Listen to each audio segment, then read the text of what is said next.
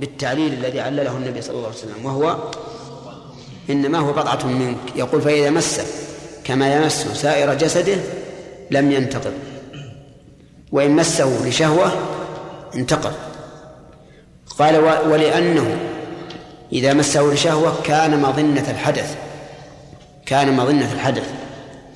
لأن كثيرا من الناس يكون مذاء بمجرد ما يحس بالشهوة يمذي وقد لا يشعر بذلك.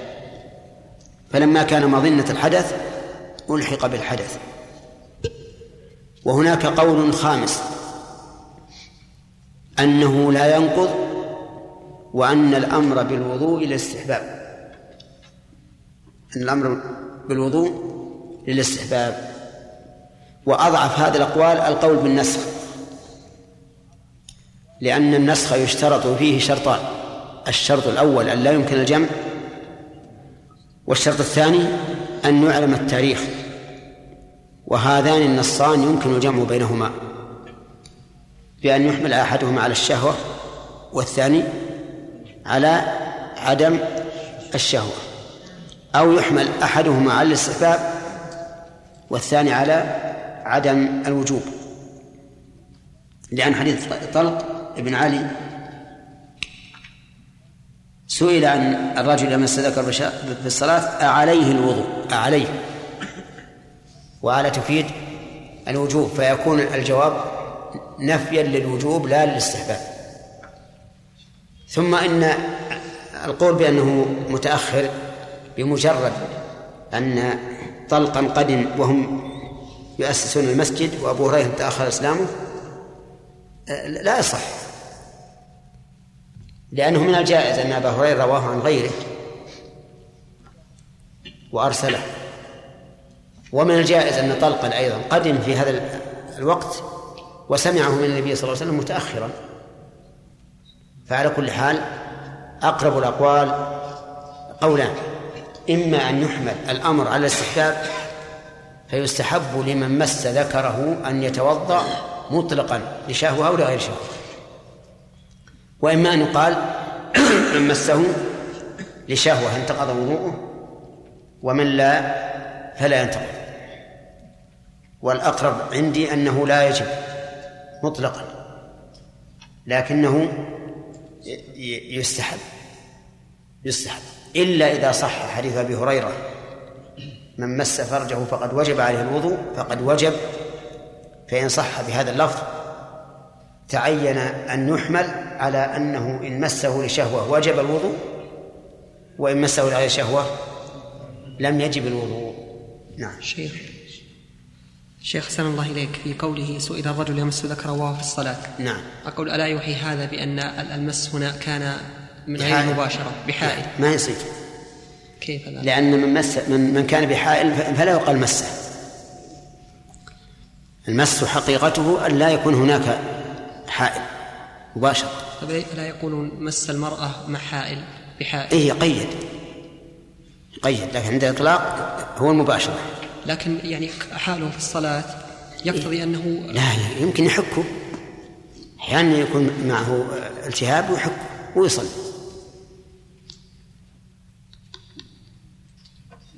لا لا. وأيضا في الغالب عليهم هم الأزر.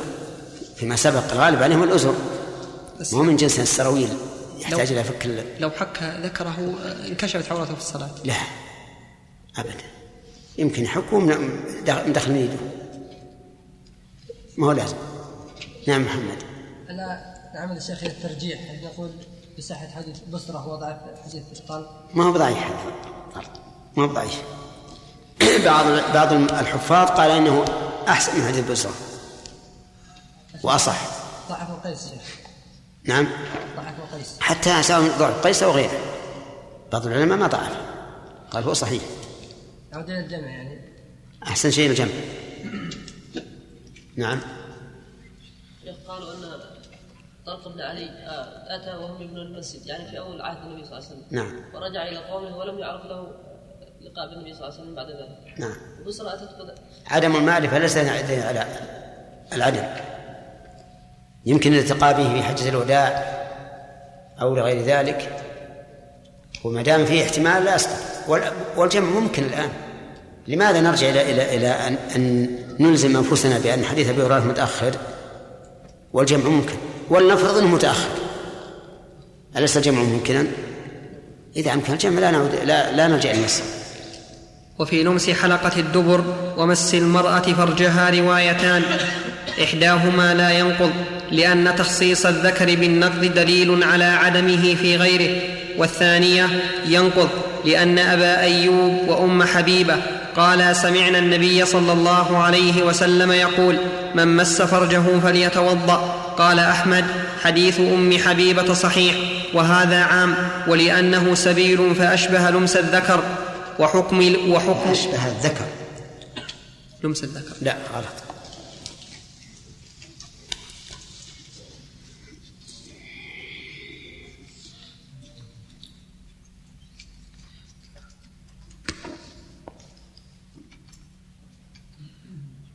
وحكم لمسه فرج غيره حكم لمس حكم لمس فرج نفسه صغيرا كان أو كبيرا. حكم لمسه.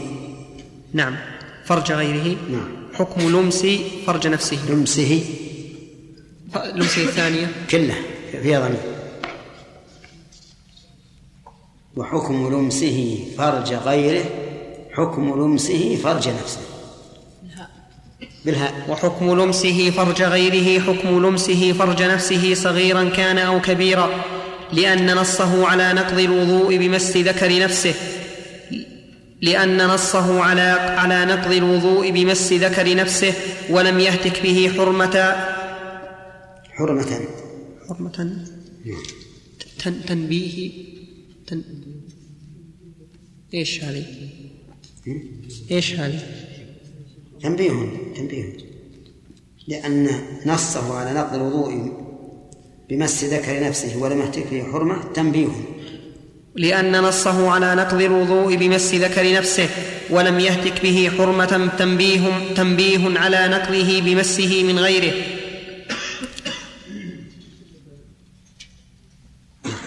أكمل. أي واضح. تحتاج مسائل. تحتاج ترجيح وتصحيح. مساء الدبر. القول بنقض الوضوء بمس الدبر أضعف من القول بنقض الوضوء بمس الذكر. وأما مس ذكر غيره فالقول بنقض الوضوء به آه، قياسه على نقض الوضوء بمس ذكر نفسه واضح جدا لأن مس ذكر غيره فيه انتهاك حرمة الله ومس ذكر نفسه نعم. ليس فيه انتهاك حرمة فإذا انتقض الوضوء بمس ذكر نفسه مع أنه ليس فيه انتهاك حرمة انتقاضه بمس ذكر غيره. من باب من باب أولى ومس المرأة فرجها. مثل الذكر. أضعف من القول بنقض الوضوء بمس الذكر. يعني ما ما ينقض. على القول الراجح. ما ينقض على الراجح. أي نعم. وش الفرق يا شيخ؟ كيف شفا إذا قلنا بأنه إن مس للشهوة نقض وإن لم ينقض وإن لم يمس للشهوة لم ينقض. هذا في الذكر. نعم. وإن مست المرأة آه، مثل فرجها مثل. مثل الذكر. إن مس فرجها لشهوة انتقض وإلا فلا. هنا يقول كان آخر الأ- كان آخر الأمر ترك الوضوء مما مست هنا يعني اكل اللحم الإبل ما يدخل في هذا يدخل في يدخل في هذا الحديث لأنه مست النار ما يؤكل إلا- بعد ما يطبخ. لا. أنت لو أتتك كبد بعير نية لم اكله ما تأكله؟ لا أنا أكله. لا استطيع اكله لا. لا هذا بينها عموم وخصوص. الأ- الأمر. بالوضوء من أكل لحم الإبل يعم النيء والمطبوخ وترك الوضوء من مس النار يعم يخص ما, النار ويعم لحم الإبل وغيره فبينهما عموم وخصوص موجه كل واحد أعم. فيقال هذا مما مست النار كان بالأول في أول الأمر أمرهم النبي عليه الصلاة والسلام أن يتوضأوا مما مست النار ثم بعد ذلك رخص لهم. الشيخ لو كان صغير أي نعم ولو كان صغير. إذا مس إذا مس ذكره ولو كان صغير. صبح إجماع سبحان الله. ولكن على القول الراجح أنه لا ينقض الوضوء لأن ما لأن مس الذكر الصغير لا يمكن أن يكون فيه شهوة لا سيما أن أن النساء كثيرا ما يصلن أولادهن ويطهرن الأولاد من الأوساخ ويمسن الذكر والدبر.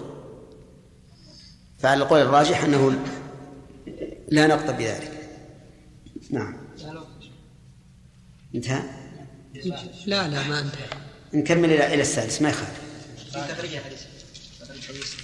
نعم. لا سمعنا ضرب جرس. لا باقي. باقي ثمان أي نعم. أي نعم. آه. طيب طيب. نكمل نكمل البحث. نعم. وفي مس الذكر المقطوع وجهان لا ينقض كمس يد المرأة المقطوعة والآخر والآخر ينقض. لأنه مس ذكر وإن انسد المخرج. هذه من المسائل التي عابها بعض الناس على الفقهاء. يعني لو أن رجلا قطع ذكره بجناية أو قصاص وألقي في الأرض وجاء شخص ومسه. نعم. هنا يقول فيه وجهان. أحدهما. نعم. ينقض والثاني لا ينقض. نعم. فمثل تصوير هذه المسائل وإن كان قد تقع لكنها نادرة. نادرة جدا. ولو تركت لكان أحسن.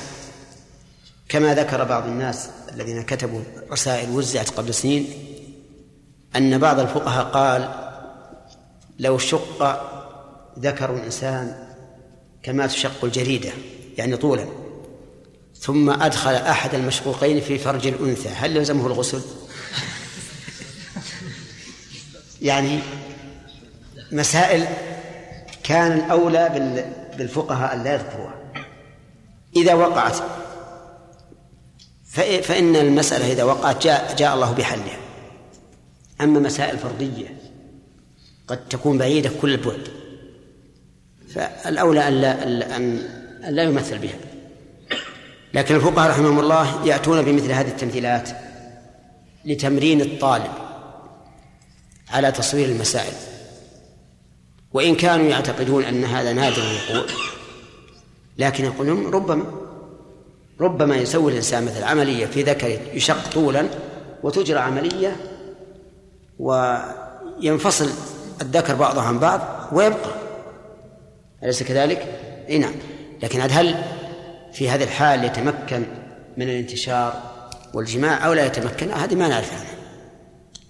إنما الفقهاء رحمهم الله يعتذر عنهم بأنهم يأتون بمثل هذه المسائل النادرة جدا جدا من أجل تمرين الطالب على تصوير المسائل.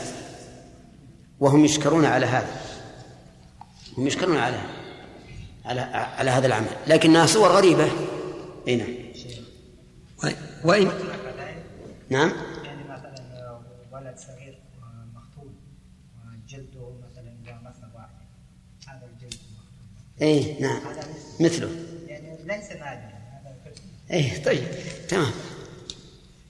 عندما حكم الرسول صلى الله عليه وسلم بأن الرجل لا يتوضأ من الاستنجاء وعلم بعلة أنه بضعة من الانسان نعم.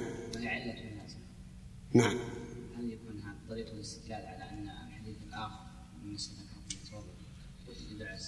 أي نعم. نعم. أو أو على أنه إذا مسه لشهوة انتقض وضوءه.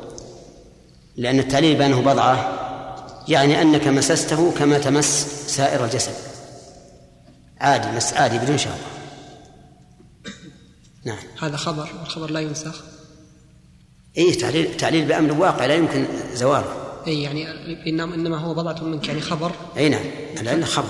والخبر لا ينسخ. لا مو علشان ينسخ لكن ال- ال- العله الآن علل الرسول بعلة لا يمكن زوالها. إذا علل الحكم بعلة لا يمكن زوالها فمعناه أن الحكم لا يمكن لا يمكن زواله لأنه عله علل بعلة ثابتة ما يم- لا يمكن أن تزول. فاذا لا يمكن أن يزول الحكم هذا لأنه رب- ربط به. حديث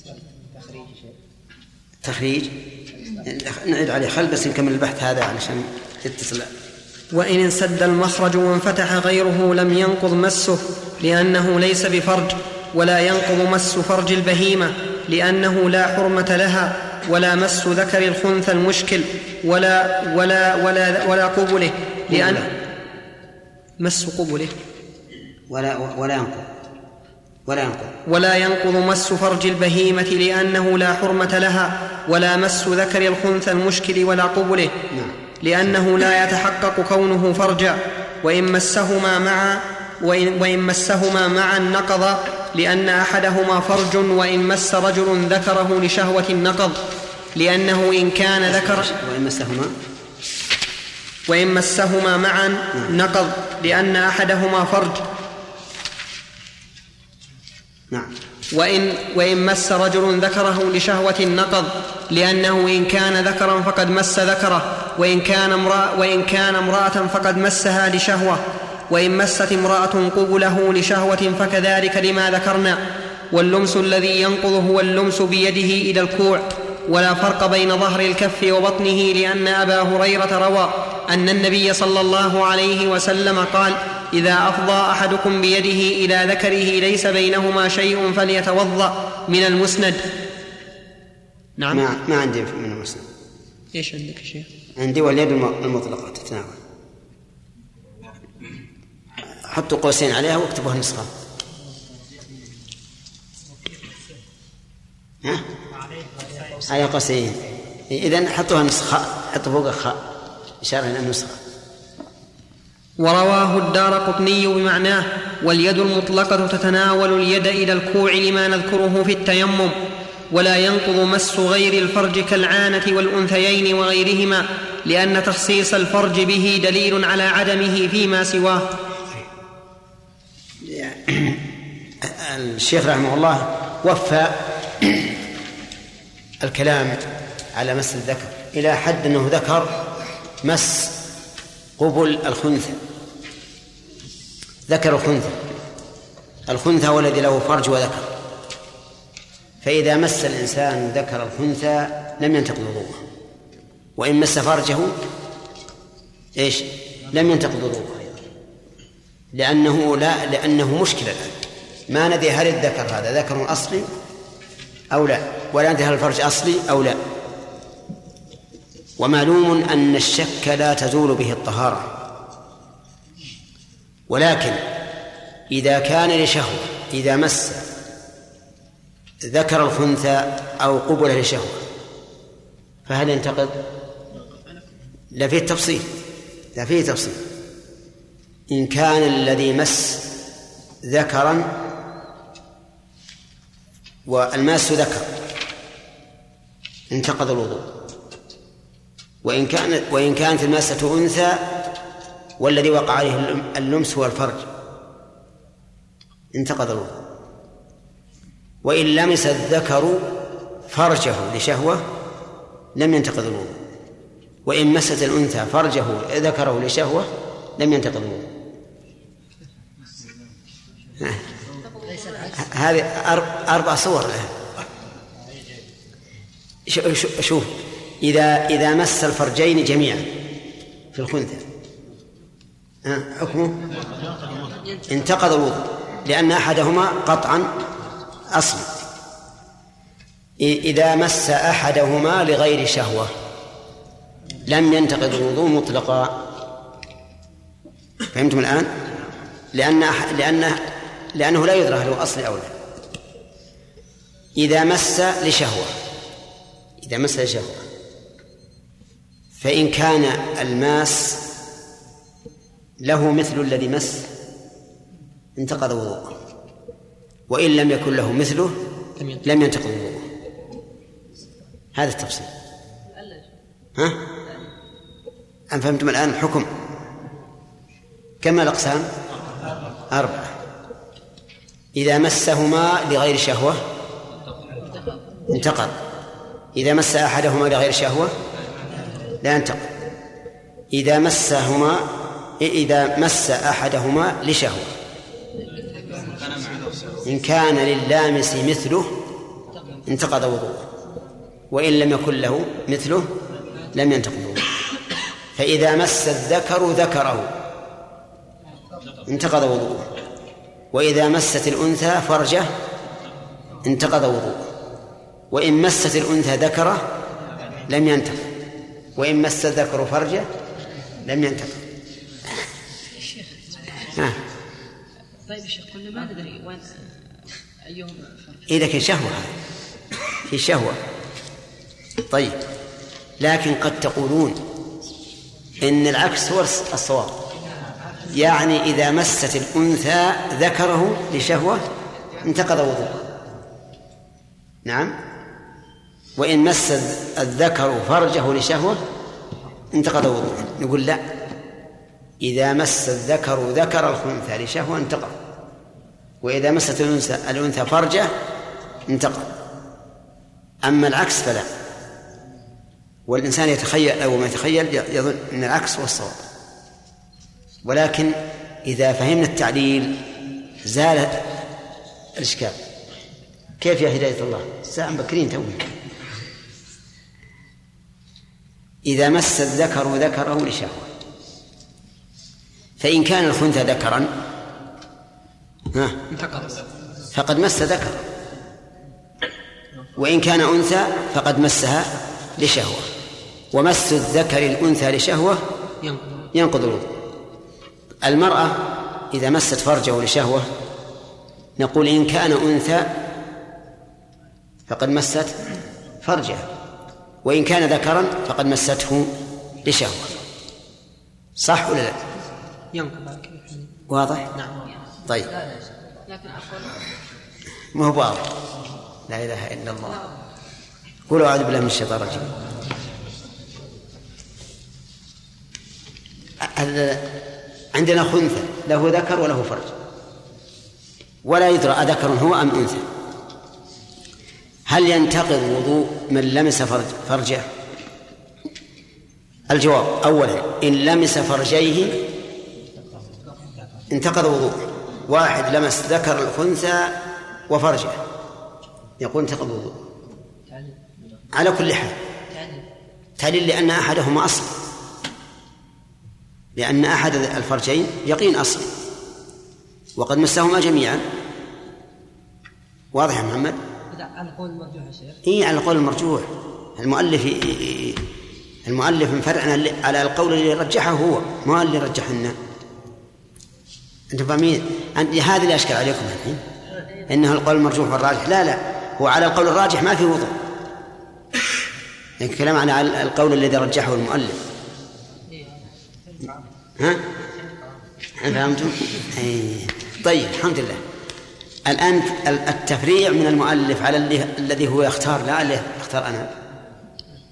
طيب إذا مس إذا مس إنسان متوضئ فرجي الخنثى انتقل. لماذا؟ لأنه يقين أحدهما أصل. طيب. إذا مس واحدا منهما بدون شهوة. لا ينتقض مطلقا. لأنه لا نعلم هل هو أصلي أو لا. يعني رجل مس ذكره بدون شهوة ما ما ينتقض الوضوء أنثى مست فرجه بدون شهوة ما ينتقض الوضوء أنثى مست ذكره ما ينتقض الوضوء رجل مس فرجه ما ينتقض الوضوء لماذا؟ لأننا لا ندري هل الذي مسه أصلي أو زائد. تمام؟ طيب. إذا مس أحد فرجيه لشهوة انتبهوا. إذا مس أحد فرجيه لشهوة فيه تفصيل. إن كان للامس مثله انتقض الوضوء. وإن لم يكن له مثله لم ينتقض. عرفتم الآن؟ طيب فإذا مس الذكر ذكره. انتقض الوضوء. وإن مست الأنثى فرجه انتقض وضوءه لأن لها لأن لها فرجا. وإن مست الأنثى ذكره والكلام معنا الكلام لشهوة الآن. إن مست الأنثى ذكره لم ينتقض وضوءه. وإن مس الرجل فرجه لم ينتقض وضوءه. الحين فهمتم ولا لا؟ آه التعليل. لأن الذكر إذا مس ذكره الذكر إذا مس ذكره فإن كان الذكر أصليا انتقض وضوء اللامس لأنه مس ذكر وإن كان غير أصلي انتقض وضوءه لأنه رجل مس لا مس ما هو فرجه مس امرأة. لأنه ذكر مس امرأة بشهوة. واضح؟ قلنا إذا كان أصلي واضح مس ذكر. إن كان غير أصلي فقد مس امرأة لشهوة. الأنثى إذا مست فرجه نقول إن كان ذكرا والفرج زائد فقد مسته لشهوة. وإن كان أنثى فقد مست فرجه. أصبر يا عمر. تمام الآن؟ والله الأنثى مشكلة. حقيقة ها؟ الدرس الثاني؟ واضح يا جماعة.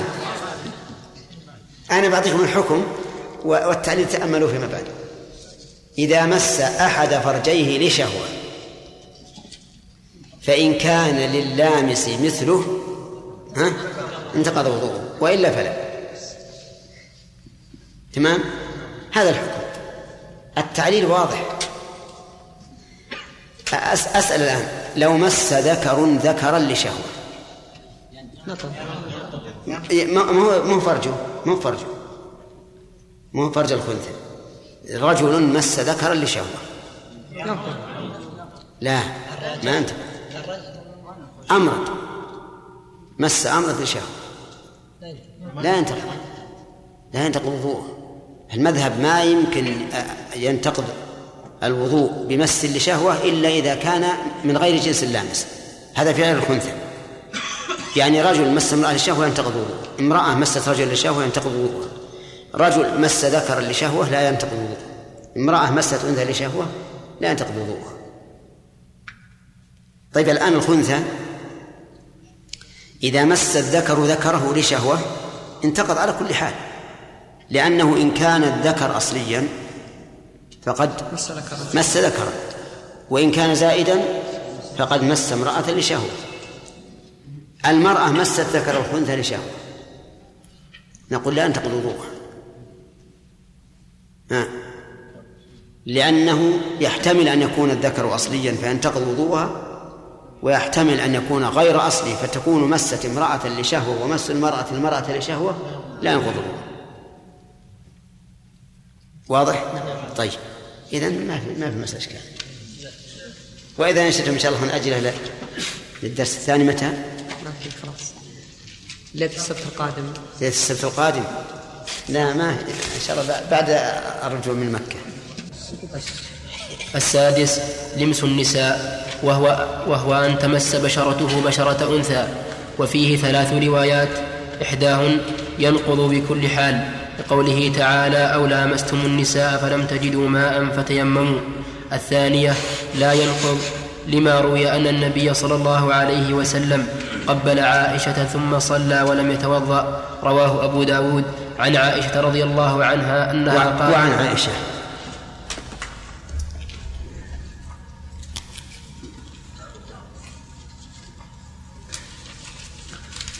رواه أبو, رواه أبو داود وعن عائشة رضي الله عنها أنها قالت فقدت النبي صلى الله عليه وسلم فجعلت أطلبه فوقعت يدي فوقعت يدي على قدميه وهما منصوبتان وهو ساجد.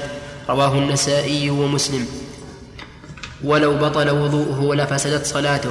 والثالثة هي ظاهر المذهب أنه ينقض إذا ك... أنه ينقض إذا كان لشهوة ولا ينقض لغيرها جمعا بين الآية والأخبار. ولأن اللمس ليس بحدث إنما هو داع إلى الحدث فاعتبرت فيه الحالة التي تدعو فيها إلى الحدث كالنوم. ولا فرق بين الصغيرة والكبيرة وذوات المحارم وغيرهن لعموم الأدلة. وإن لمست امرأة وإن لمست امرأة رجلا ففيه روايتان. إحداهما أنها كالرجل لأنها, ملا لأنها ملامسة توجب طهارة فاستوى فيها الرجل والمرأة كالجماع فاستوى فيها الرجل والمرأة كالجماع. والثانية لا والثانية لا ينقض لا لا ينقض وضوءها. كذا يا شيخ؟ لا ينقض وضوءها. لا ينقض يعني اللمس لا ينقض وضوء عندي وضوءها. وضوءها. لا ينقض وضوءها لأن لأن النص لم يرد فيها ولا يصح قياسها على المنصوص لأن اللمس منه أدعى إلى الخروج. وهل ينقض وضوء الملموس فيه ينقض عندكم؟ نعم. نعم. وهل ينقض وضوء الملموس فيه روايتان؟ وإن لمس سن امرأة وشعرها أو ظفرها لم ينقض وضوءه. لأن لأنه لأنه لا يقع لأنه لا يقع عليه الطلب. نعم. لم ينتقض. لم ينتقض وضوءه.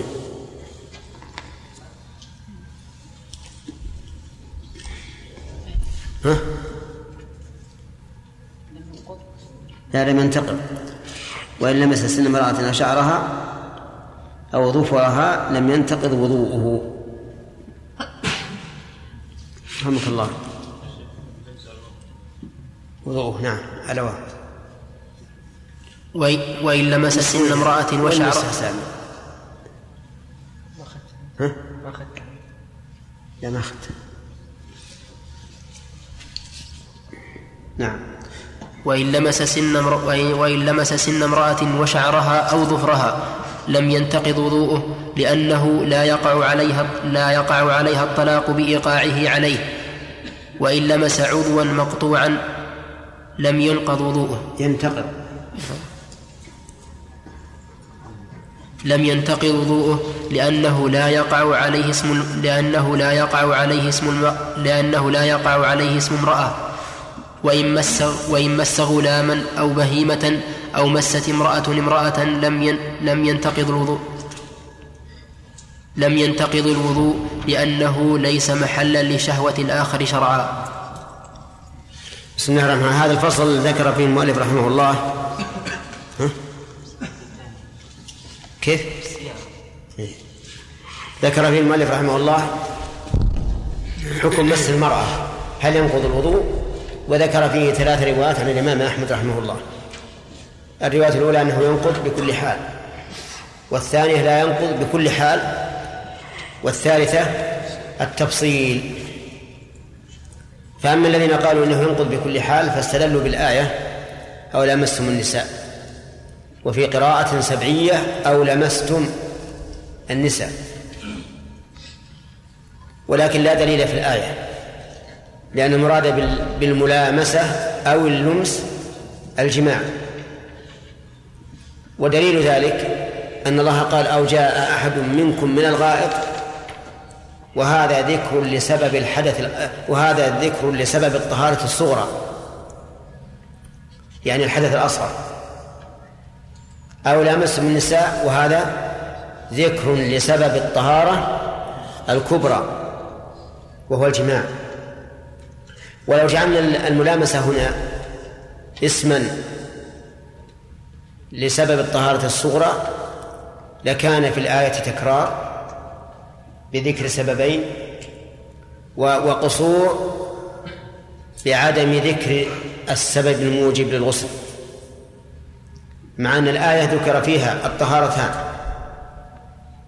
الصغرى والكبرى والطهارتان الأصل والبدل الماء والتيمم. فإذا لا بد أن يكون والسببان الموجب لل- للصورة والموجب للكبرى. وبذلك تضطرد الآية ولا يكون فيها تكرار ولا يكون فيها قصور. فلا دلالة فلا دلالة في الآية. وأيضا لو فرض أن في الآية احتمالا للدلالة لقلنا هذا الاحتمال لا يوجب لا يوجب ذلك. لأن من المعروف أنه إذا وجد الاحتمال بطل الاستدلال. طيب. القول الثاني أنه لا ينقض بحال. واستدلوا بأن عائشة رضي الله عنها مست قدمي النبي صلى الله عليه وسلم وهو ساجد ولم ينتقض وضوءه ولو انتقض لبطلت الصلاة. فقولهم صحيح. أنه لا ينقض مس المرأة واستدلالهم بالحديث غير صحيح. لأن النبي عليه الصلاة والسلام ملموس وليس بلامس. والكلام الآن في وضوء من؟ في وضوء اللامس. وعلى هذا فلا فلا فالاستدلال غير صحيح. لكن ما هو الدليل؟ الدليل أن الرسول كان يقبل نساءه ولا يتوضأ. فإن قال قائل لا دلالة في هذا لأن النبي صلى الله عليه وسلم أملك الناس لإربه قلنا ولكن الأصل فيه الأسوة. ثم هنا إذا إذا لم يقم هذا الاستدلال فلنا دليل ظاهر وهو البقاء على الأصل. فإن طهارته قد ثبتت بمقتضى إيش؟ دليل شرعي. فلا ننقضها إلا بدليل شرعي. لأن اليقين لا يزول بالشك. لقول النبي عليه الصلاة والسلام حين شكي إليه الرجل يخيل إليه أنه يجد الشيء في الصلاة قال لا ينصرف إيش؟ حتى يسمع صوتا أو يجد ريحا. فإذا كانت هذه الطهارة قائمة فإننا لا نبطلها. بأدلة غير واضحة رحمك الله. فالأصل بقاء ما كان على ما كان عليه. وهذا هو الدليل الواضح الذي ليس عليه ليس عليه اعتراض. القول الثالث الرواية الثالثة عن أحمد وهي المذهب التفصيل بين أن يمس لشهوة أو لغير شهوة. فإن مس لشهوة انتقض الوضوء وإن مس لغير شهوة لم ينتقض الوضوء. وهذا وهذا له تعليل لأن اللمس لشهوة مظنة الحدث فألحقت المظنة بالمئنة أي باليقين. ولكن نقول إن هذا إلحاق للظن باليقين. فلا يبطل ما كان متيقنا قطعا بدون إلحاق وهو بقاء الطهارة. ونقول إن خرج منه شيء بهذا اللمس لشهوة فليتوضأ. فالقول الراجح في هذا في هذا الفصل أنه لا نقض بمس المرأة مطلقة لشهوة أو لغير شهوة. أما ما ذكره أخيرا وهو أنه إن لمس عضوا مقطوعا فإنه لا, لا ينتقض وضوءه فما قاله صحيح.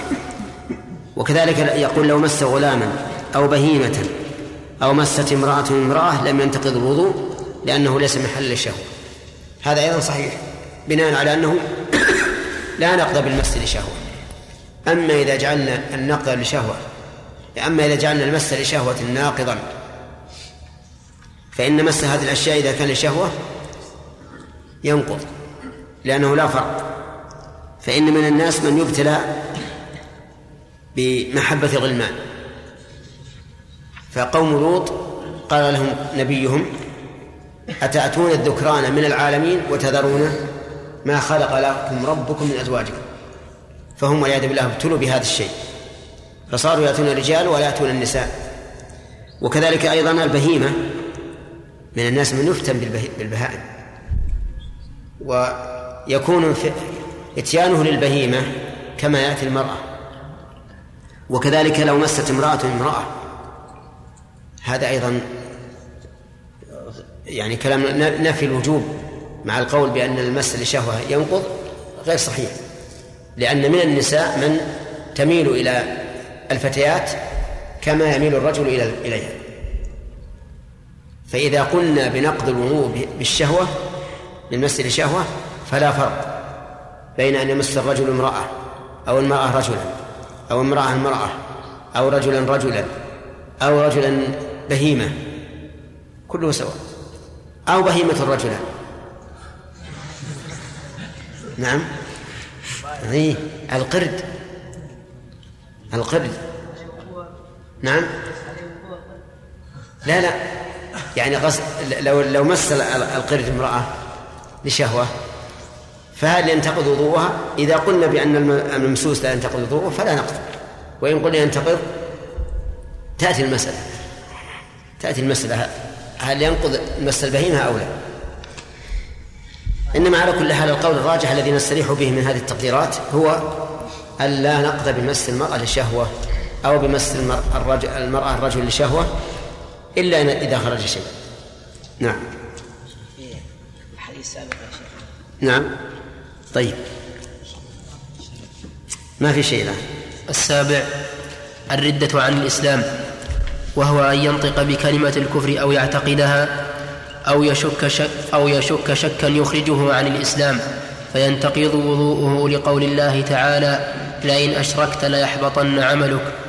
ولأن الردة حدث لقول ابن عباس الحدث حدثان وأشدهما حدث اللسان.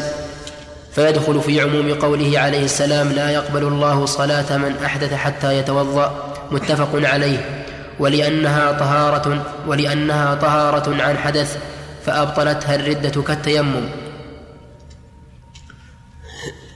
الصحيح أن أن الردة لا تنقض الوضوء. والآية لئن أشركت ليحبطن عملك هذا حبوط الثواب. وحديث ابن عباس لا يدل على هذا أن الحدث حدثان. ولو أخذنا بهذا لقلنا كل إنسان يعصي الله فهو محدث فيجب عليه الوضوء. وأما الحديث فهو صحيح. لا يقبل صلاة أحدكم من أحدث حتى يتوضأ متفق عليه. ولكن يبقى أن يقال إذا ارتد ثم عاد للإسلام وجب عليه الاغتسال عند كثير من أهل العلم. وكل ما أوجب غسلا أوجب وضوءا إلا الموت. فإنه يجب الغسل ولا يجب الوضوء. على خلاف في هذا أيضا. لأن حتى بعض العلماء يقول يجب الوضوء في تغسيل الميت لقول النبي صلى الله عليه وسلم ابدأنا بميامنها ومواضع الوضوء منها. نعم. الحديث اللي معنا من يأخذه؟ متفق عليه. زين. ماشي. نعم. قوله هنا لأنها طهارة عن الحدث فأبطلتها الردة كالتيمم إيه. كيف كالتيمم؟ يعني المعنى أن التيمم إذا ارتد الإنسان بطل. ولكن يقال قاس شيء مختلف فيه على شيء مختلف فيه. نعم. شيخ أحسن الله إيش؟ الراجح إيش؟ الراجح إيش؟ الميت يا شيخ إذا وضوء الميت. اي ما الراجح إنه يكفي تغسيله لأن قول الرسول اغسلوه بماء وسدر ولم يبين. خلاص اثنين. الثامن غسل الميت. عده أصحابنا من نواقض الوضوء لأن ابن عمر عندنا من نواقض الطهارة. حطوها نعم. نسخة. إي نعم من الطهارة. الطهارة؟ نعم. خلاص ما حاجة الثامن غسل الميت. عده أصحابنا من نواقض الطهارة لأن ابن عمر وابن عباس كانا يأمران غاسل الميت بالوضوء. وقال أبو هريرة وقال أبو هريرة أقل ما فيه الوضوء لأنه لأنه مظنة لأنه مظنة لمس ولأنه ولأنه.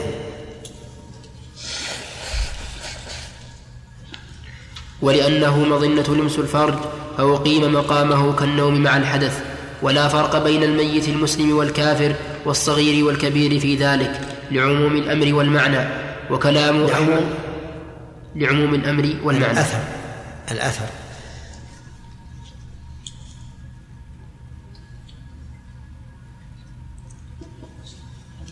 لعموم الأثر والمعنى.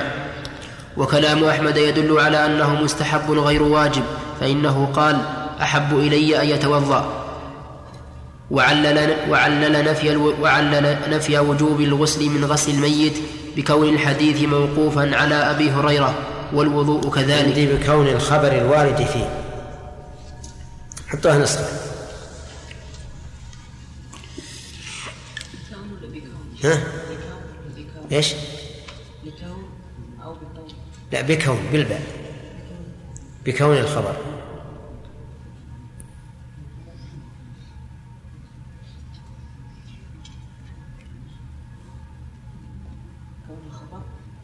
بكون الخبر الوارد فيه. هذه نسخة.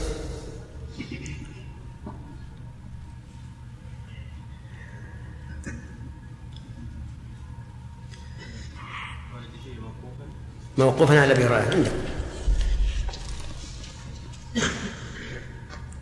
ولأنه ليس بمنصوص عليه ولا هو في معنى المنصوص. والأصل والأصل عدم وجوبه والأصل عدم وجوبه في فيبقى عليه. ها؟ فيبقى عليه. عندي فينتفي. والأصل عدم وجوبه فينتفي. فينتفي بس. اللي عندي أصح إيه. الأصل عدم وجوبه فينتفي يعني ينتفي الوجوب.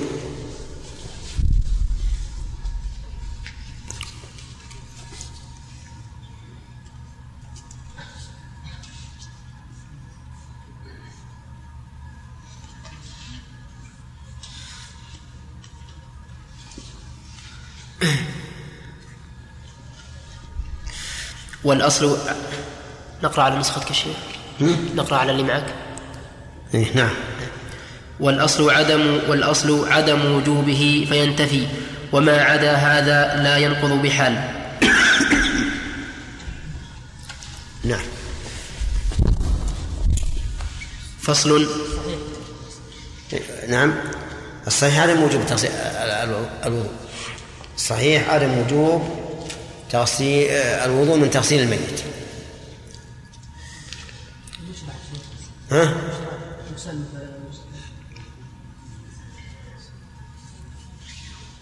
مثل ما قال أحمد يقول أحب إلي أن أن يتوضأ.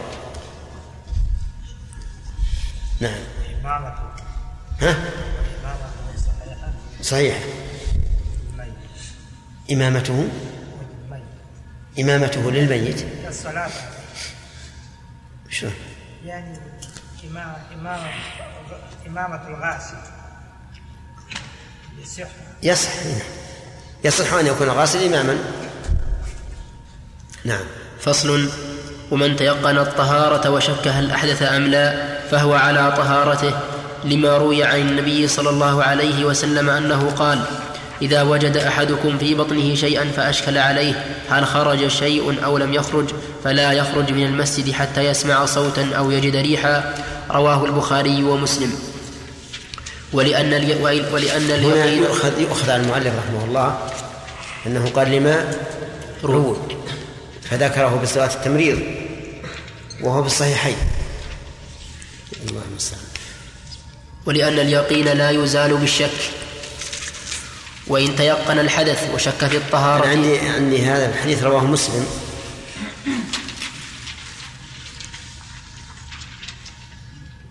نعم. وإن تيقن الحدث وشك في الطهارة فهو محدث لذلك.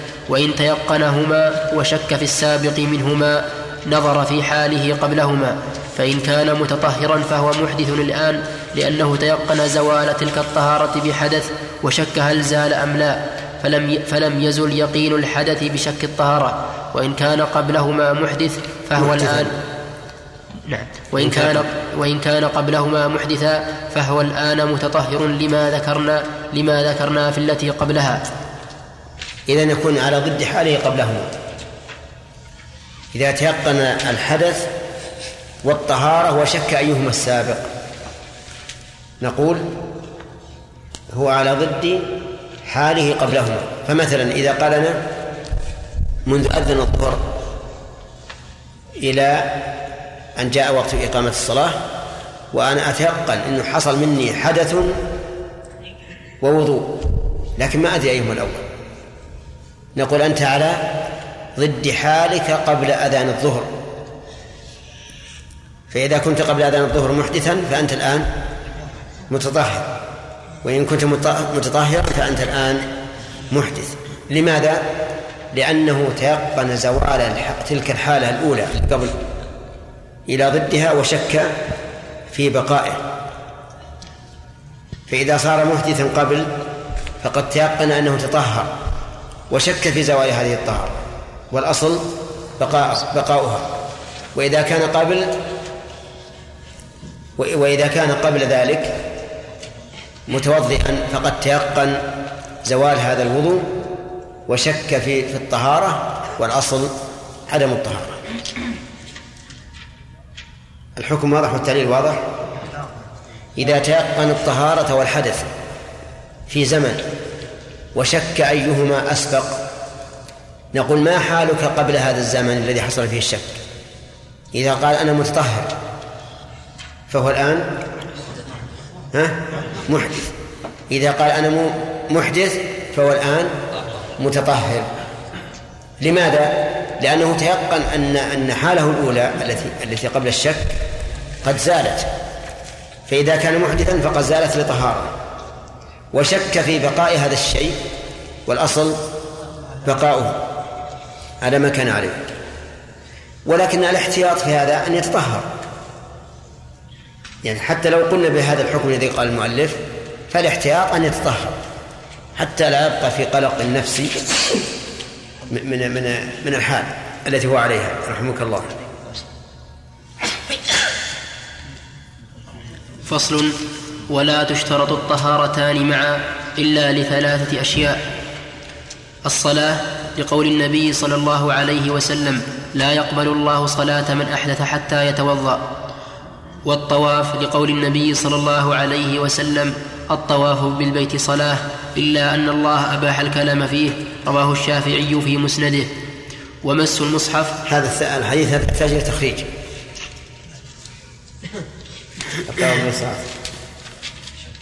من؟ اسمك؟ محمد بن عبد الله. الطواف بالبيت. ها؟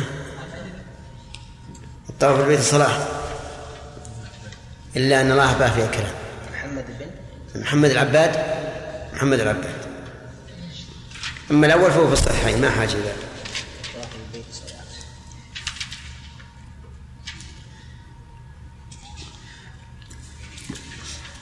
نعم. ومس المصحف بقول الله تعالى لا يمسه إلا المطهرون. وفي كتاب النبي صلى الله عليه وسلم لعمرو بن حزم لا لا تمس القرآن لا تمس القرآن إلا وأنت طاهر رواه الأثرم. ولا بأس بحمله في كمه بعلاقته وتصفحه. بعلاقته بعلاقته أو علاقته. ولا بأس بحمله في كمه بعلاقته وتصفحه بعود لأنه ليس بمس له ولذلك لو ولذلك لو فعله بامرأة لم لم ينتقض وضوءه وإن مس المحدث كتاب فقه أو رسال أو رسالة فيها آي من القرآن جاز لأنه لا يسمى مصحفا. والقصد منه غير القرآن ولذلك كتب النبي صلى الله عليه وسلم إلى قيصر في, في رسالته يا أهل الكتاب تعالوا إلى كلمة سواء بيننا وبينكم. طيب المؤلف يقول مس المصحف. استدل الأول وهو الطواف الطواف بالبيت صلاة إلا أن الله أباح فيه الكلام. وهذا الدليل ليس فيه تصريح. في وجوب الوضوء إلى الطواف. هذا من جهة. من جهة أخرى أنه ليس من كلام النبي صلى الله عليه وسلم. لأن هذا الكلام منتقد. منتقد بعدة بعدة مسائل. وكلام النبي صلى الله عليه وسلم لا ينتقد. فالطواف يخالف الصلاة ليس في الكلام فقط. بل يخالفها في أشياء كثيرة. منها أنه يباح فيه الأكل والشرب ومنها أنه لا يشترط فيه استقبال القبلة ومنها أنه لا يشترط فيه الموالاة على رأي كثير من العلماء ومنها أنه ليس فيه تكبير في أوله ولا سلام في آخره ولا تشهد فهو يخالف الصلاة في مسائل كثيرة. وهذه المخالفات تقتضي أن يكون هذا أن لا يكون هذا الكلام من كلام النبي صلى الله صلى الله عليه وسلم. وإذا فرض أنه من كلام النبي صلى الله عليه وسلم فإنه يحمل على أن الطواف له حكم الصلاة في الثواب والأجر. لأنه عمل يختص بالمسجد كصلاة الجماعة.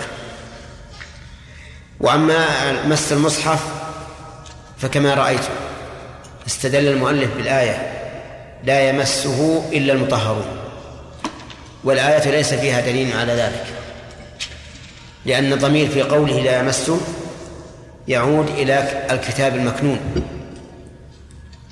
قال الله تعالى فلا أقسم بمواقع النجوم وإنه لقسم لو تعلمون عظيم. إنه لقرآن كريم في كتاب مكنون لا يمسه إلا المطهرون أي لا يمس هذا الكتاب المكنون إلا المطهرون.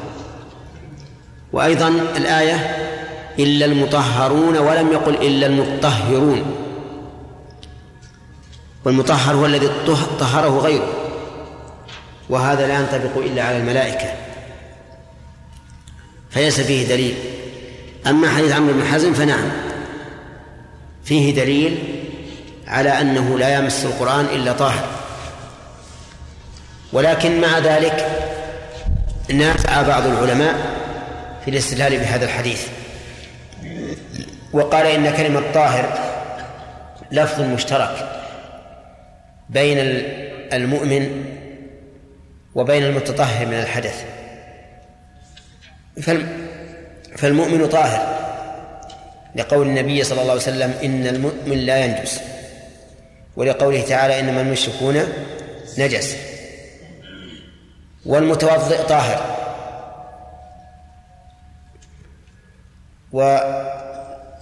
والمطهر بدنه من النجاسة طاهر. فلما كان لفظا مشتركا لم يصح أن يستدل به على أحد المعنيين المعاني إلا بدليل يعين ذلك. ولكن نقول حمله على المؤمن فيه نظر. لأن النبي صلى الله عليه وسلم لم يكن يعبر بكلمة طاهر عن المؤمن أبدا. ولو أراد المؤمن لقال لا يمس القرآن إلا مؤمن كما قال لا يدخل الجنة إلا مؤمن.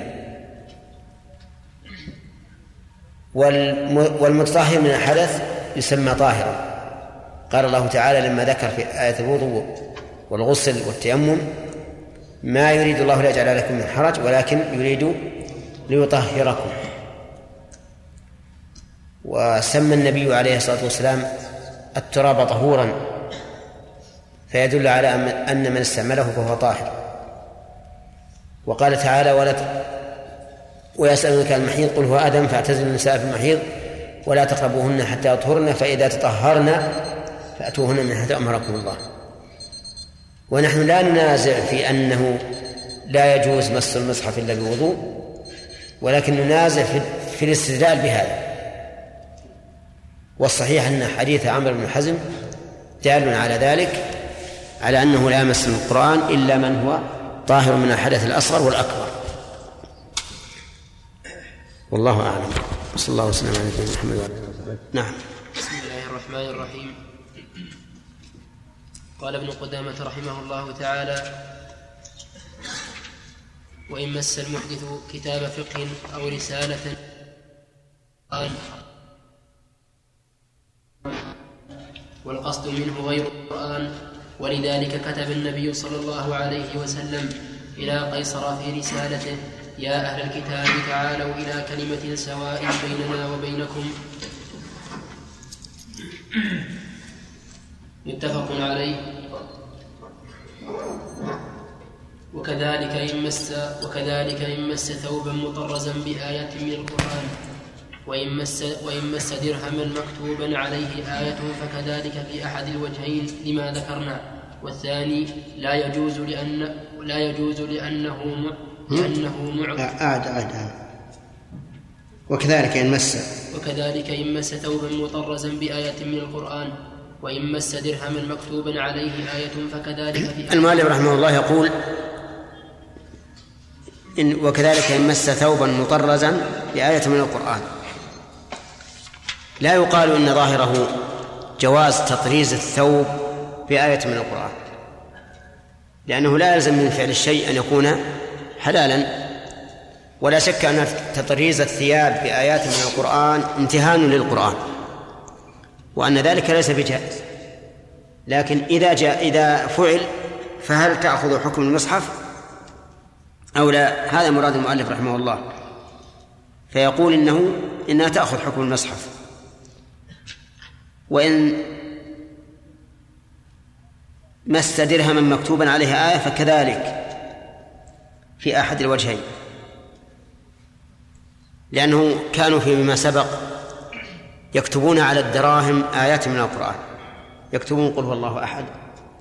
يكتبون آيات أخرى تناسب المقام ويستعملها الناس.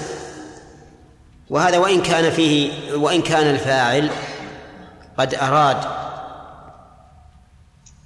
التعبد بكتابة القرآن لكنه أخطأ لأن كتابة القرآن على الدراهم ابتذال للقرآن وامتهان له لأنه يكون في أيدي الصبيان والسفهاء ويرمى به وما أشبه ذلك فهو لا يجوز. نعم. هذا القديمة. نعم. إيش؟ أي التفسير الراجح في ذلك أنه إذا كان الذي فيه من القرآن أكثر من التفسير فإنه لا يمس. وإذا كان مثله أو أقل فإنه يمس. وقد ذكروا أن تفسير الجلالين إذا كان مجردا عن القرآن يعني معناه ما كتب القرآن في كاملا في الوسط قالوا إن التفسير أكثر من القرآن. وعلى هذا فإذا وجدنا تفسير الجلالين مجرد عن القرآن جاز مسه. نعم. تدرس على الثياب يجوز لا. والأستار معلقة الثياب المعلقة. والأسرار المعلقة نرى أنها من جنس تعليق الأوراق. نرى أن هذه أدنى ما فيها أنها بدعة. لأن السلف ما كانوا يفعلون نعم. والثاني لا يجوز لأنه معظم ما لأنه لأن معظم ما فيه القرآن.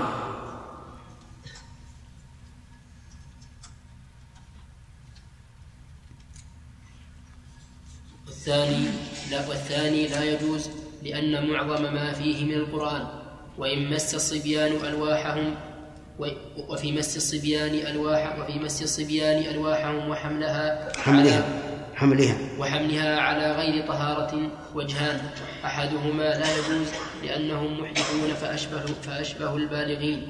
والثاني يجوز لأنهم فأشبه لأنهم لأنهم محدثون. نعم. لأنهم محدثون فأشبه البالغين. والثاني يجوز لأن حاجتهم ما لأن حاجتهم ماسة إلى ذلك ولا تتحفظ طهارتهم. فأشبه الدرهم فأشبه الدرهم. ومن كان فأشبه الدرهم ومن كان طاهرا. فأشبه الدرهم ومن كان طاهرا وبعض أعضائه نجس فمس المصحف بالعضو الطاهر جاز. ومن كان طاهرا وبعض أعضائه نجس فمس المصحف بالعضو الطاهر جاز لأن حكم النجاسة لا يتعدى محلها لا يتعدى. لا يتعدى محلها. ها؟ كيف؟ ومن كان طاهرا وبعض أعضائه نجس فمس المصحف بالعضو الطاهر جاز لأن حكم النجاسة لا يتعدى محلها بخلاف الحدث ها؟ المكرر اشطب عليه اشطب على الثاني منه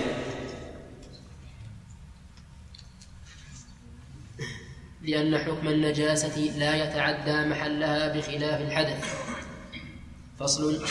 ويستحب تجديد الطهارة. نعم. ها؟ والله الظاهر ان ان ان الاحسن الأحسن لا يمسوه إلا بطهارة. لكن إلزامهم بهذا وهم غير مكلفين فيه نظر. فصل. ويستحب تجديد الطهارة لأن النبي صلى الله عليه وسلم كان يتوضأ لكل صلاة طالبا للفضل طلبا للفضل. رواه البخاري. وصلى يوم الفتح الصلاة وصلى يوم الفتح الصلوات الخمس بوضوء واحد ليبين الجواز. رواه مسلم. نعم. طيب عندنا ثلاث حديث الآن.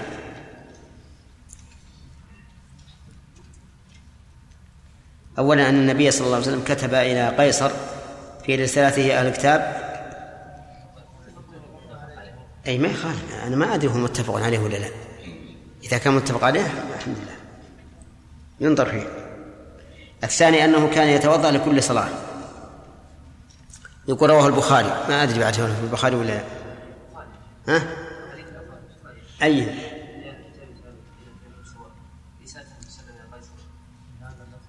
بهذا اللفظ؟ جيبه لنا إن شاء الله طيب كان يتوضا لكل صلاة أيضا حقه هل في البخاري ولا لا؟ أخشى أنه رواه النجاد لكن فيها خطأ. نعم والثالث رواه مسلم هذا صحيح واضح. نعم. نعم. أقول لا ما عندي عندي رواه البخاري لكن لكن تقول مشطوب على عليها. ما هي بواضحة. نعم. من باقي الأول؟ الأول عند عبد الله الحافظ والثاني؟ الثاني؟ ما أخذت؟ يلا.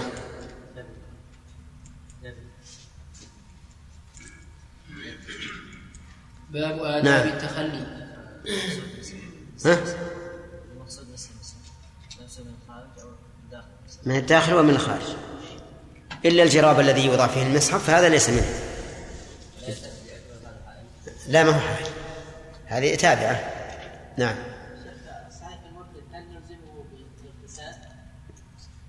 إن ألزمنا الكافر الأصلي بالاغتسال ألزمنا المرتد. حكم حكم الكافر الأصلي. وفي إلزام الكافر الأصلي وفيه في النفس منه شيء.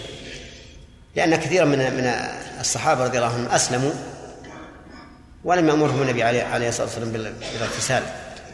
وحديث أن الرسول أمره بالاختتان وإزالة شعر الكفر عنه والاغتسال ما هو إلى ذاك في الدرجة. لكن الاحتياط أن يغتسل. نعم. وعليها لا يكون ناقضا لا. على هذا ما يكون نقل باب آداب التخلي. يستحب لمن أراد قضاء الحاجة أن يقول بسم الله. أولا يجب أن نعلم أن من نعمة الله عز وجل أن الله شرع لنا أذكارا عند الأكل والشرب وذلك في إدخالهما وعند التخلي منهما وإخراجهما حتى يكون الإنسان على ذكر من الله على ذكر لله عز وجل دائما. والتخلي يعني التخلي من الأذى. أو التخلي معناه الخروج إلى الخلاء. الخلاء ال- وكانوا في الأول ليس عندهم كنف في البيوت. إذا أراد الإنسان أن يقضي حاجته خرج في الصحراء وقضى حاجته. نعم. لما روى علي قال قال رسول الله صلى الله عليه وسلم ستر ما بين الجن ستر. ستر ما بين الجن وعورات بني آدم. إذا دخل الخلاء أن يقول بسم الله رواه ابن ماجه عندي أنا إذا دخل الكنيف نسخة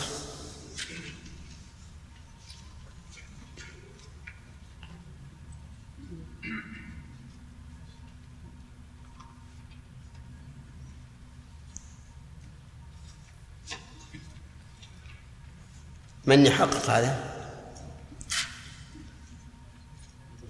من؟ ما أخذت؟ متعب. كان في حلف الشيخ أي هند إذا دخل ابن آدم.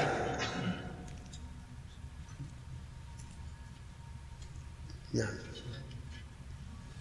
نفس هذا التخلي يكون من باب الاسترجاع من بإيش؟ باب الاسترجاع هو نفسه. إيه هو هو الباب نعم. بعضهم يقول باب الاستنجاء وبعضهم يقول باب آداب التخلي. بعضهم يقول باب آداب قضاء الحاجة. نعم. ويقول اللهم إني أعوذ بك من الخبث والخبائث لما, أر... لما روى أنس أن النبي صلى الله عليه وسلم كان إذا دخل الخلاء قال ذلك متفق عليه. وإذا خرج قال وإذا خرج قال غفرانك الحمد لله الذي أذهب. الخبث الشر والخبائث الأنفس الشريرة.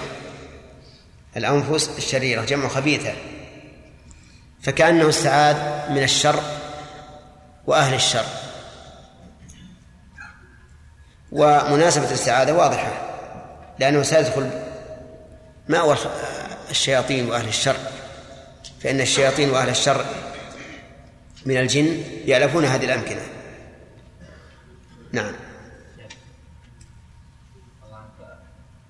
عورات بني آدم اذا دخل طيب كان مقتضى انه قدم جمع المذكر السالم دخل يعني يتصل بها وهو جماعة كيف؟ يعني لما قال بني آدم بعدين آتى بالفعل دون الفاعل. عندي إذا دخل. بني آدم. جمع. طيب. أي ما ما في مانع أنه يعود على بعض أفراده. يعني إذا دخل الواحد منهم. نعم.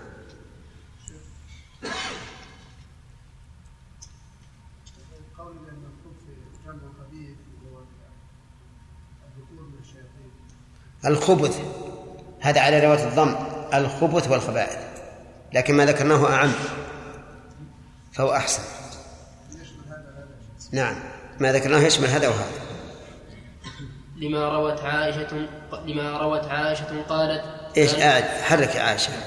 لما روت عائشة قالت كان رسول الله صلى الله عليه وسلم إذا خرج من الخلاء قال غفرانك رواه الخمسة إلا النسائي. وعن أنس أن النبي صلى الله عليه وسلم كان إذا خرج اللي عندي؟ الظاهر.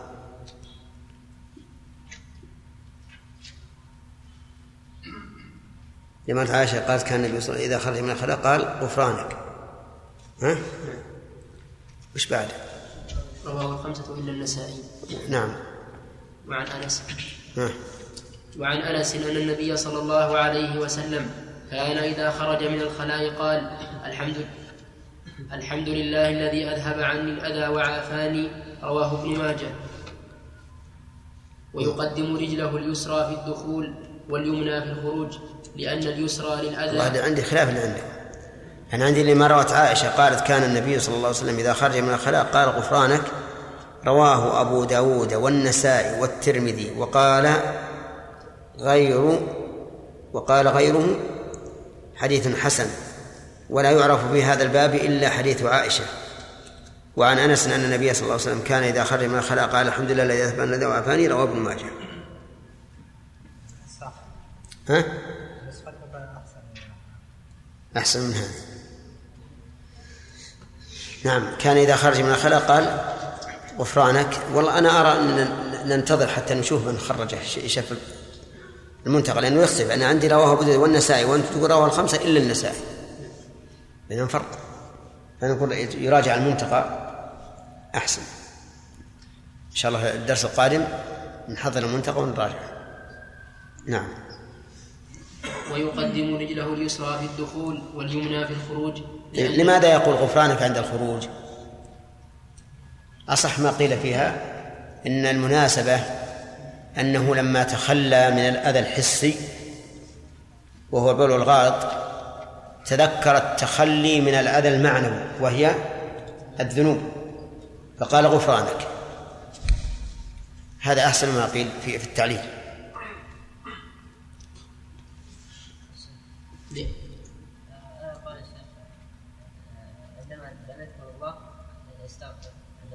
ما هو بصحيح. هذا قاله بعض العلماء لكن ما هو بصحيح.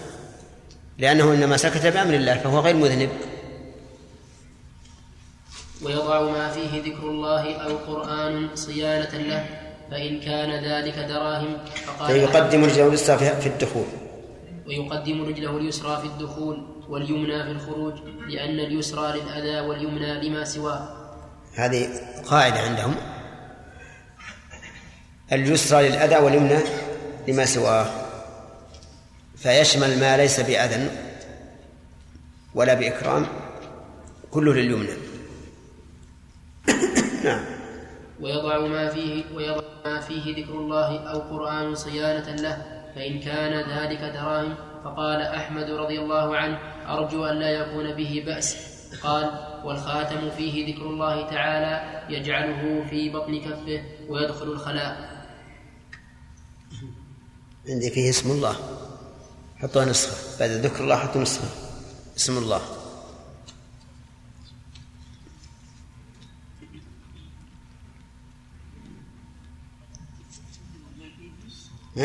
بدل اسم الله ذكر الله.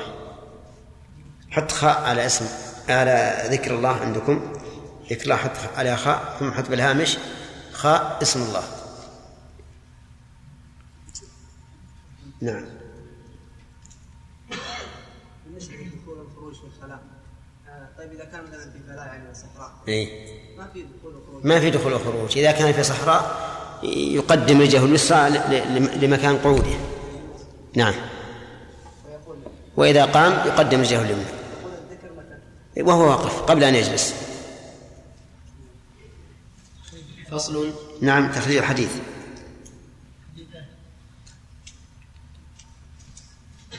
الحديثين قلنا ننتظر حتى نشوف.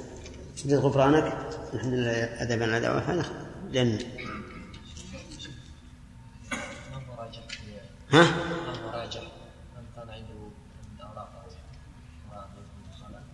الراجح كما قال المؤلف إنه لا يدخل فيها الخلاء إلا إذا كان لحاجة.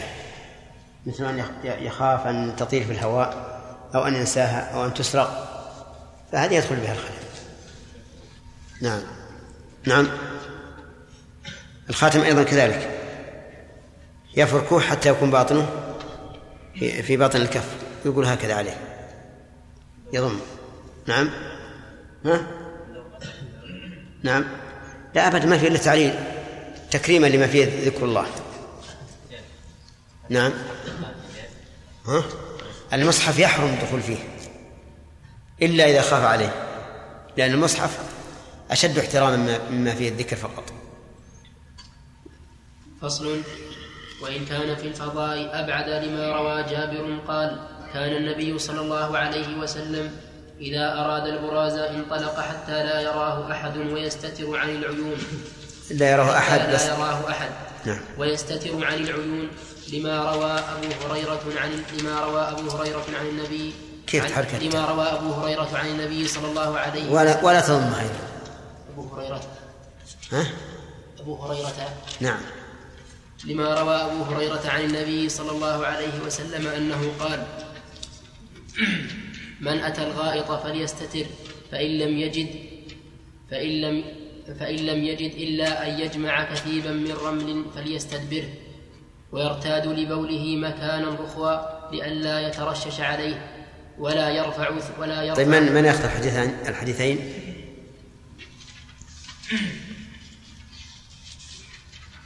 من؟ إيش؟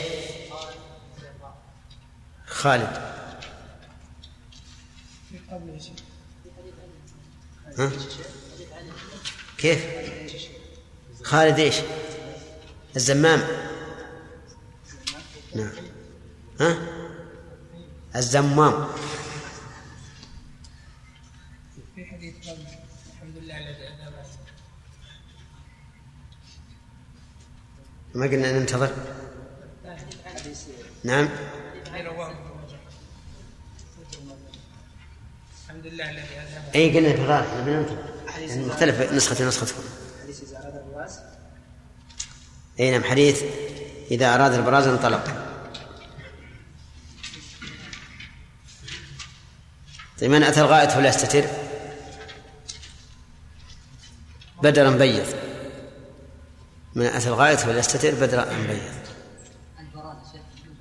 إي نعم البراز.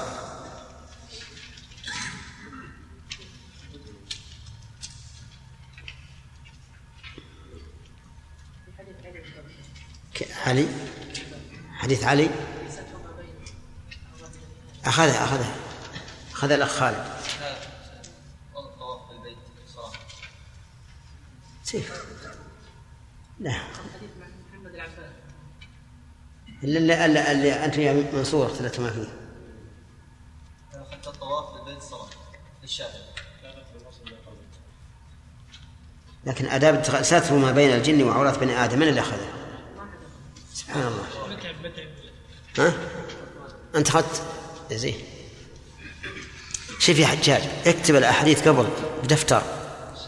تبي تتبعها أنت ننسى حط الحديث يمين وحط حط فاصل يكتبها الاسم. نعم. ها؟ اي اي نعم هو هذا هذا يضيع علينا الوقت ونخوك مشكلة.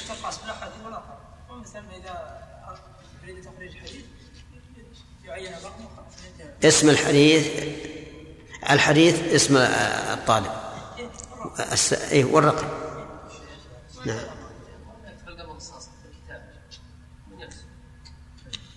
لا لا بس ما دام مستعد يكتب دفتر أحسن. إحنا قلناها البارح ترى نحن- يكتب الدفتر أحسن. نعم. وجه قول بعض أهل العلم قال كثير الحمام موجود الان ليس كسابق بل هو وسيله كيف؟ يعني يكون الحمام في الوقت الحاضر ليس كسابق انه وسيله لل للبراز يعني ليس مكان ولا منه مكان. مكان كالسابق إيه، المهم إنه كله مكان يتخلى فيه الإنسان ويقضي حاجته. السابق صحيح ما فيه ماء غالب ما يست- يستعمل الناس ال- الأحجار. نعم. ويرتاد لبوله مكان الرخوة لئلا يترشش عليه. ولا يرفع ثوبه حتى يدنو من الأرض لما لما روي عن النبي صلى الله عليه وسلم أنه كان إذا أراد حاجة لا يرفع ثوبه حتى يدنو من الأرض. أخرج هذه الأحاديث الثلاثة أبو داود. ويبول قاعدا لأنه أستر له لأنه أستر له وأبعد من أن يترشش عليه. وإن بال قائما فلا حرج. لكن بشرطين. الشرط الأول أن يأمن التلويث والشرط الثاني أن يأمن الناظر أنه ليس حوله من يحرم عليه يحرم عليه نظر عورته. فإذا أمن من الناظر الذي لا يحل له أن ينظر إلى عورته وأمن من الرشاش فلا بأس. لأنه ثبت أن النبي صلى الله عليه وسلم أتى سباطة قوم فبال قائما. فصل ولا يجوز استقبال القبلة بالفضاء بغائط ولا بول لما روى أبو أيوب قال قال رسول الله صلى الله عليه وسلم إذا أتيتم الغائط فلا تستقبلوا القبلة بغائط ولا بول ولا تستدبروها ولكن شرقوا أو غربوا. قال أبو أيوب فقدمنا الشام فوجدنا مراحيض قد بنيت نحو الكعبة فننحرف عنها ونستغفر الله. متفق عليه. وفي استدبارها روايتان. إحداهما لا يجوز لهذا الحديث والأخرى يجوز لما روى ابن عمر. قال رقيت يوما على رقيت يوما على بيت حفصة فرأيت النبي صلى الله عليه وسلم جالسا على حاجته مستقبل الشام مستدبر الكعبة متفق عليه. وفي استدبارها في البنيان استقبالها. وفي استقبالها. نعم. وفي استقبالها. وفي است... عندنا في استدبارها خطأ استقبالها. وفي استقبالها. خطأ يا شيخ لا لا خطأ.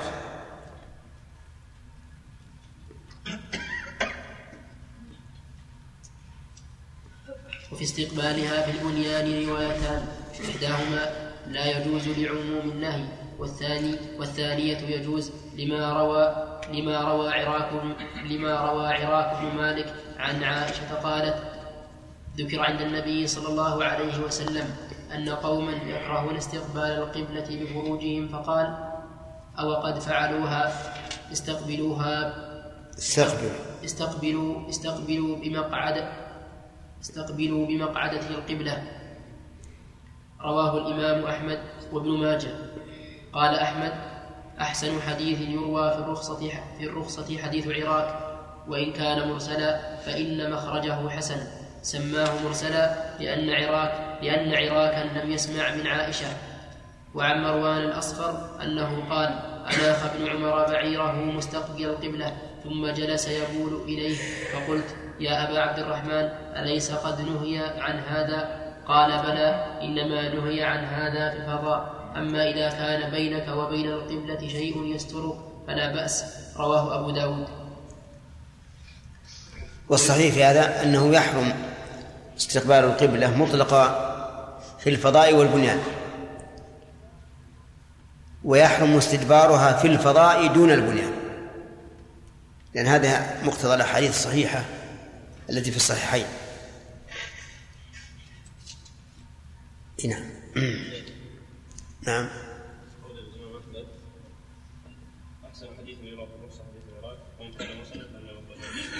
نعم. ها؟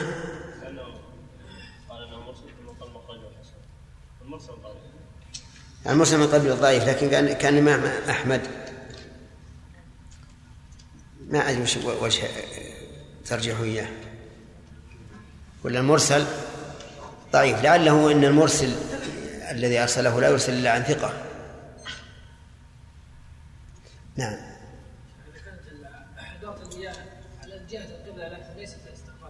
ليست إيش؟ ليست القبله بالحركه القبله شوي.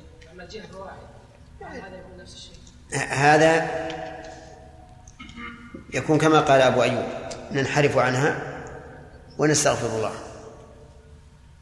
والأحسن أنه يغير الكرسي. كرسي أو جلوس اللي يغيره ما يضر. إذا ما فعل فالاستدبار لا بأس به. لا استقبال الاستقبال ما يجوز.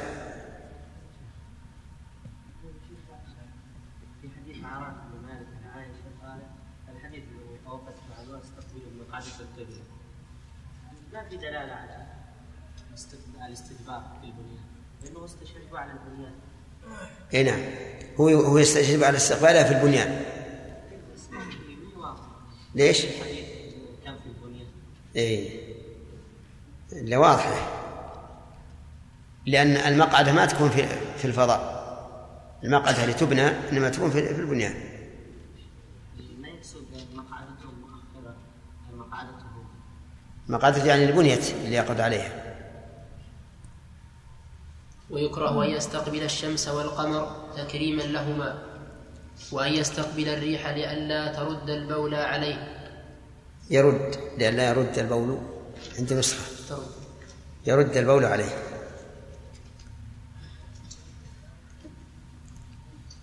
والصحيح أنه لا يكره استقبال القبلة استقبال الشمس والقمر.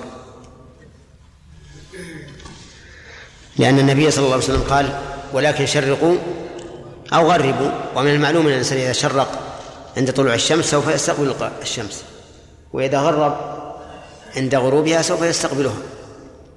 وأما قوله تكريما لهما ففيه نظر أيضا لأنها لأن كل مخلوقات الله تستحق التكريم لأنها من صنع الله.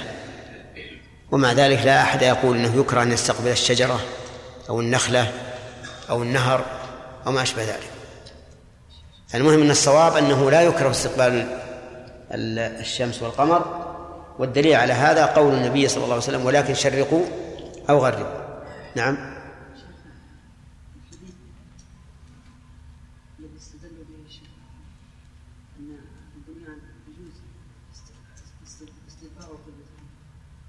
حديث ابن عمر ورد قال الحافظ في فتح الشيخ انه لا يصح الاستدلال بهذا الحديث على البناء لأنه يقول الورد في الحديث على البناء على إيش؟ على البناء لقيت يوما على بيت حفصة فرأيته يقضي حاجته مستقبل الشام على البناء على البناء وش معنى البناء؟ كذا رايت النبي صلى الله عليه وسلم مستقبل الشام إيه؟ على البناء على البناء هو على إذا إذا صارت على البناء في إما أن يكون منع على اللبن المملي له أو أن على بمعنى في. يحتمل هذا وهذا. إنما ال- الواضح الذي يستدل به العلماء على أنه إذا كان في البنيان جاز الاستدبار.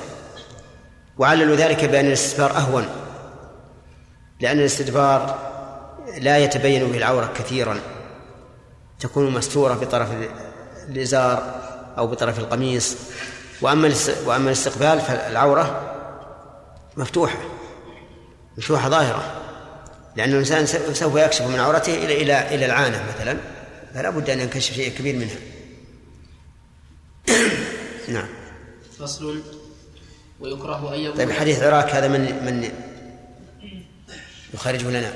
يبول في شق أو ثقب لما روى عبد الله بن لما روى عبد الله بن سرجس أن النبي صلى الله عليه وسلم نهى أن يبال في الجحر في الجحر. في الجحر. في الحجر؟ لا لا.